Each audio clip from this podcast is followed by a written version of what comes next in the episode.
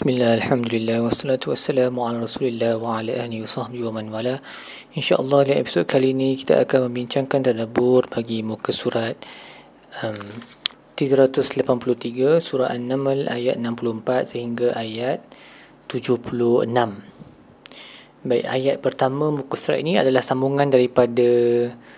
um, siri petikan tentang adakah terdapat Tuhan bersama dengan Allah di ayat 64 ni Allah bertanda amayyabdaul khalqa thumma yu'idu. Siapakah dia yang mencipta um, menci- memulakan ciptaan dan kemudian mengulanginya dan juga memberikan kamu rezeki daripada langit dan juga bumi. Ilahumma Allah. Adakah ada Tuhan bersama dengan Allah? Qul hatu burhanakum in kuntum sadiqin. Kalau kamu dakwa ada Tuhan bersama dengan Allah, bawakan kamu punya bukti. قل لا يعلم من في السماوات والأرض الغيب إلا الله وما يشعرون أيان يبعثون Katakanlah bahawa tiada yang tahu perkara gaib di langit dan bumi melainkan Allah. Ah, jadi Ibn Ashur berkata um, apabila ayat-ayat sebelumnya um, membatalkan kepercayaan atau uh, kepercayaan ataupun etikat uh, orang musyrikin tentang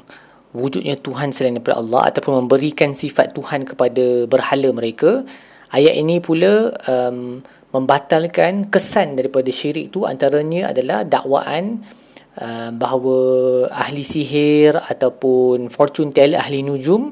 Uh, boleh tahu uh, ilmu ghaib uh, ataupun daripada jin kan mereka boleh tahu ilmu ghaib jadi Allah menolak semua dakwaan tersebut qul la ya'lamu man fis samawati wal ardil ghaiba illa Allah tiada siapa di langit dan bumi ini tahu perkara ghaib melainkan Allah Subhanahu wa ta'ala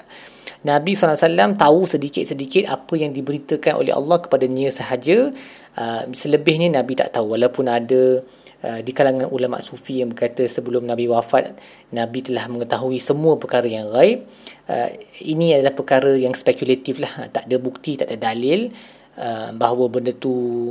boleh terjadilah hatta kita kita baru tengok kan sebelum ni dalam kisah Nabi Sulaiman sekali pun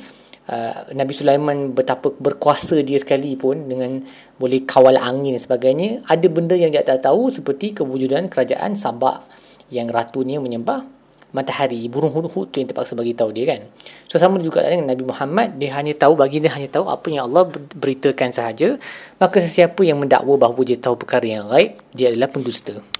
kemudian uh, baki ayat muka surat ini adalah Hmm, tentang sifat uh, orang musyrikun, orang kafir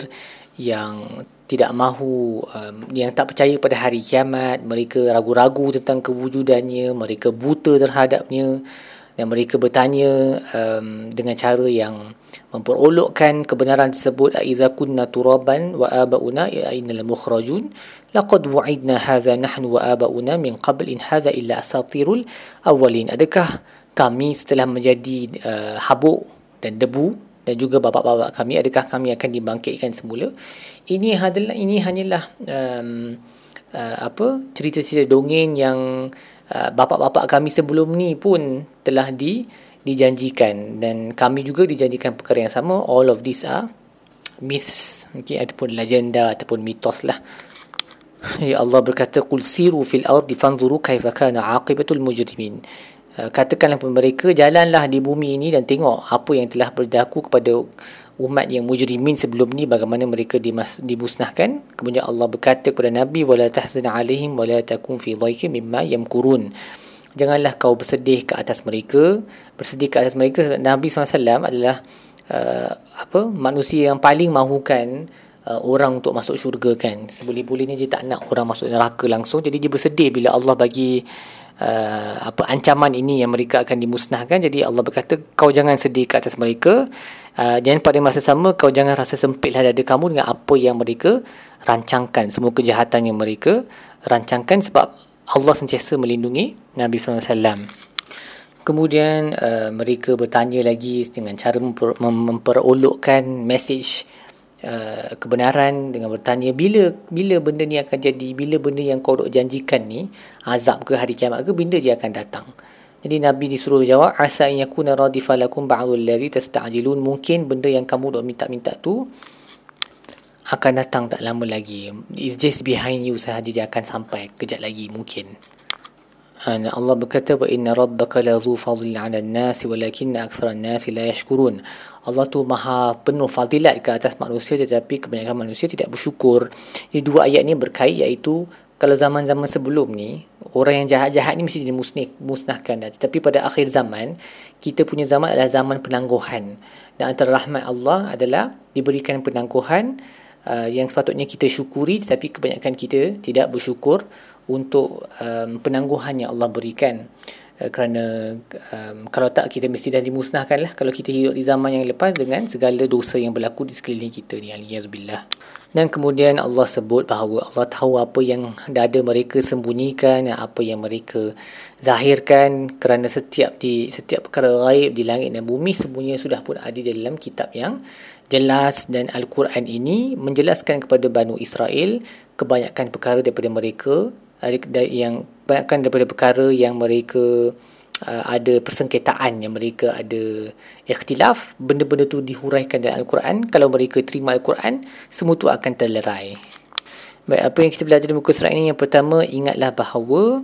uh, ilmu ghaib itu adalah khas kepunyaan Allah dan sesiapa yang mendakwa dia ada ilmu ghaib maka dia telah dusta seterusnya uh, ketiadaan um, sifat membenarkan ataupun mengiyakan kewujudan hari kiamat ni uh, menyebabkan seorang hamba itu berani untuk melakukan maksiat seperti mana orang kafir ni yang memperolokkan kebenaran hari kiamat dengan bertanya kalau kami dah jadi debu adakah kami akan dibangkitkan semula sebab mereka tak percaya hari kiamat lah mereka berani untuk melakukan segala jenis maksiat yang terbesar sekali adalah syirik kepada Allah juga um,